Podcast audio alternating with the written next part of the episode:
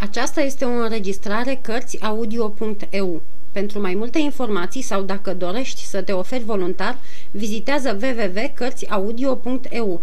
Toate înregistrările Cărțiaudio.eu sunt de domeniu public. Capitolul 19. Jim Hawkins reia povestirea. Garnizoana din întăritură. De cum zări pavilionul, Ben Gunn se opri din fugă, mă apucă de braț și se așeză jos. Uite, zise el, ăștia sunt prietenii tăi, sunt sigur.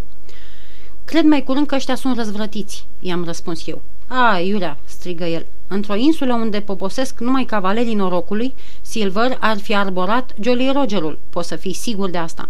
Nu, ăștia sunt prietenii tăi. S-au bătut și cred că i-au dovedit ai voștri. Pe urmă, au debarcat în întăritura aia veche, dulgherită cu ani și ani în urmă de flint. Hei, strajnic om flint ăsta.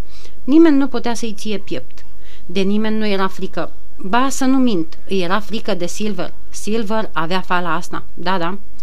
Mă rog, am spus eu, așa o fi. În cazul ăsta avem motive și mai temeinice să ne grăbim să ajungem la prietenii mei. Ba nu, frățioare, răspunse Ben. Eu nu mă grăbesc niciodată. Tu ești un băiat bun, dacă nu mă înșel.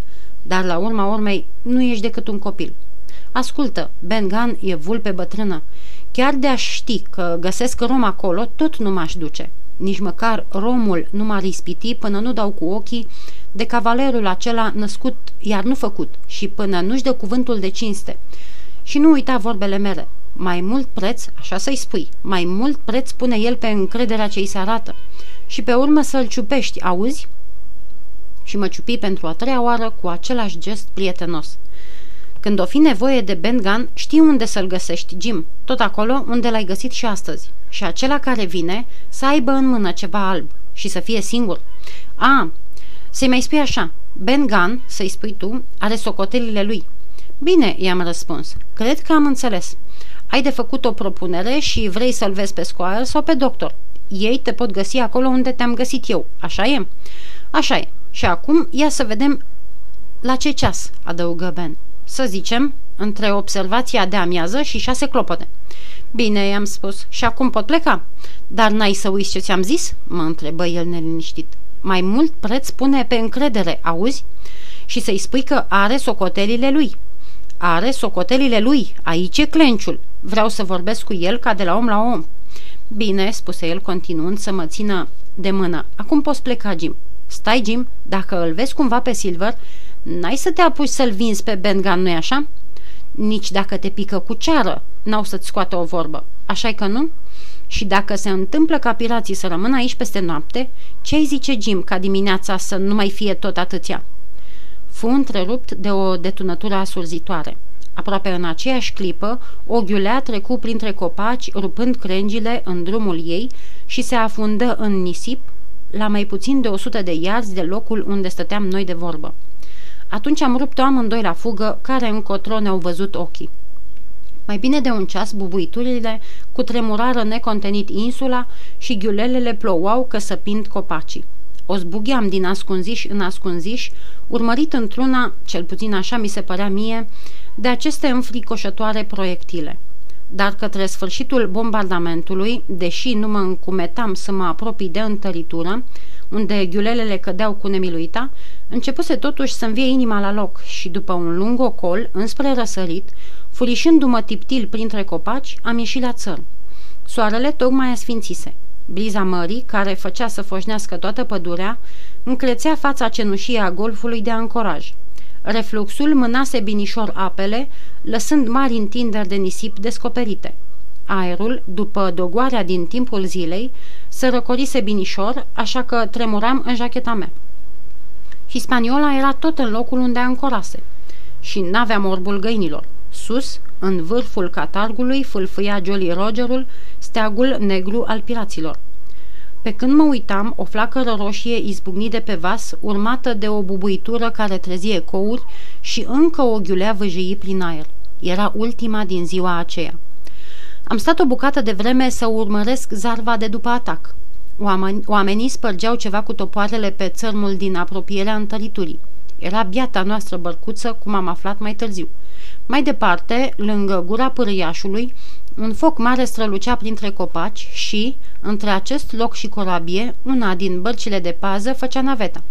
Iar oamenii, pe care îi văzusem așa de morocănoși, cântau acum la vâslă ca niște copii. Dar era ceva în glasul lor care amintea romul. În cele din urmă m-am gândit că pot să o iau spre întăritură. Mă aflam destul de departe. Stăteam culcat pe limba joasă de nisip, care îngrădește golful către est și se unește în timpul refluxului cu insula scheletului.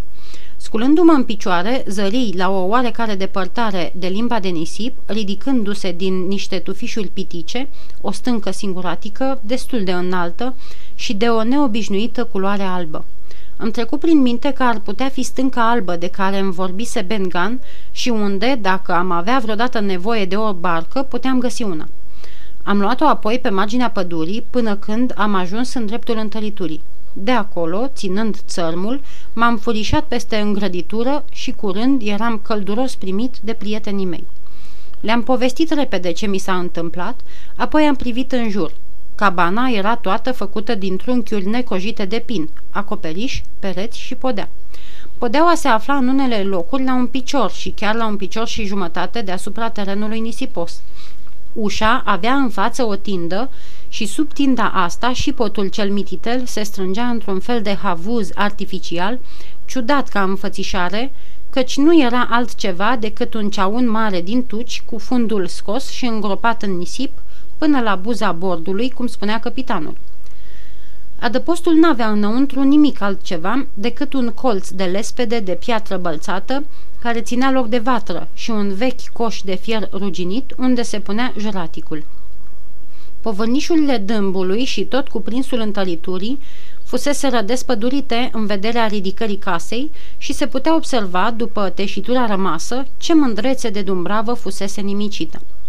După tăierea copacilor, pământul fusese în mare parte spălat de ploi sau se desfundase sub iureșul șuvoaielor năvalnice. Numai acolo, pe unde șuvița de apă a șipotului izvora din ceaun, crescuse un strat gros de mușchi care, cu cele câteva ferigi și smocuri de burient rătoare, mai înverzea puțin nisipul. Împresurând foarte aproape întăritura, prea aproape pentru apărare, spuneau ei, pădurea se înălța deasă și stufoasă, alcătuită numai din pini, către inima insulei și bogat vârstată cu stejar veșnic verzi către coasta mării. Briza rece a serii, de care am pomenit, sufla prin toate crăpăturile barăcii, împroșcând pe podină o ploaie neîncetată de nisip fin. Aveam nisip în ochi, nisip între măsele, nisip în mâncare, nisip jucăuș în izvorul din fundul ceaunului, care amintea o supă de ovăz ce începe să fiarbă. Coșul nostru era o bortă pătrată în acoperiș. Numai o mică parte din fum ieșea pe acolo, restul se învârtea prin casă, stârnindu-ne tusea și făcându-ne să ne lăcrimeze ochii. Adăugați la toate astea pe Grey, noul nostru tovarăș, care avea fața înfășurată din pricina tăieturii căpătate când fugise de la răzvrătiți, și pe sărmanul bătrân Tom Redruth, încă neîngropat, care zăcea întins lângă perete, țeapând sub Union Jack. Dacă am fi avut timp să stăm pe tânjală, pe toți ne-ar fi cotropit urâtul. Însă așa ceva nu se putea întâmpla cu capitanul Smollett printre noi. Ne chemă pe toți la el și ne împărți în două pichete. Într-unul doctorul, Gray și cu mine. În celălalt, scoarul, Hunter și Joyce. Așa obosiți cum eram toți, doi dintre noi am fost trimiși după găteje pentru foc. Alți doi au fost însărcinați să sape o groapă pentru redrut. Doctorul fu numit bucătar, eu străjer la ușă iar capitanul, el însuși, mergea de la unul la altul, îmbărbătându-ne și dând ajutor când era nevoie. Din când în când, doctorul venea la ușă să tragă un aer să tragă un gât de aer și să-și odihnească ochii care se umflaseră de fum. Și de câte ori venea, avea o vorbă pentru mine. Acest Smolet, îmi spuse el într-un rând, e un om care prețuiește mai mult decât mine. Și când spun asta, nu-i floare la ureche, Jim. Altădată, când a venit, a stat un răstimp pe gânduri, fără să vorbească. Pe urmă, privindu-mă cu capul puțin aplecat într-o parte, mă întrebă. Ce fel de om e Bengan acela?" Nu știu, domnule, i-am zis. Parcă n-ar fi întreg la minte." Dacă ai vreo îndoială în această privință, atunci să știi că nu e," răspunse doctorul. Un om care de trei ani își mușcă unghiile într-o insulă pustie, Jim, nu poate să fie tot așa de întreg la minte ca tine și ca mine. Nu-i în firea omenească. Spuneai că e poftă de brânză? Da, domnule, de brânză, am răspuns. Ca să vezi, Jim, spuse el, ce bine e când are omul gusturi subțiri la mâncare. Știi, tabachera mea, nu-i așa? Dar spune mai văzut vreodată trăgând tabac? Ei bine, află că eu țin în tabacheră o bucată de brânză de parmezan, o brânză care se face în Italia și e foarte hrănitoare. Am să-i o dau lui Ben Gunn. Înainte de masa din seara aceea, l-am îngropat în nisip pe bătrânul Tom și am stat o clipă în jurul lui, cu capul descoperit în bătaia brizei. Strânsesem o grămadă mărișoară de lemne de foc, dar nu de ajuns, după părerea capitanului. El clătină din cap și ne spuse, mâine trebuie să mai aduceți, dar mai cu inimă. Pe urmă, după ce am mâncat afumătură de porc și am băut fiecare câte o cană zdravănă cu grog de coniac, cele trei căpetenii s-au dus într-un colț ca să pună la cale planurile lor. Nu știau, parăse, cum să facă față lipsurilor, proviziile fiind puține. Nu se putea opri la soluția de a capitula ca să nu pierim de foame, cu mult înainte să ne vină ajutorul. Singura soluție la această încheiere a ajuns cu însfătuirea. Era să ucidem cât mai mulți pirați până ce aceștia vor fi obligați să capituleze sau să fugă cu Hispaniola. Din 19 câți erau, rămăseseră 15, alți doi erau răniți, iar unul cel puțin, omul împușcat lângă tun, grav rănit, poate chiar mort. Ne-am înțeles ca, de câte ori se va ivi prilejul, să tragem în ei, căutând să le plicinuim pierderi cât mai mari și expunându-ne cât mai puțin. În afară de asta, mai aveam doi aliați puternici, Romul și climatul. În ceea ce privește primul, cu toate că noi eram departe de rebeli, la aproape jumătate de milă, îi auzeam zbierând și cântând până noaptea târziu.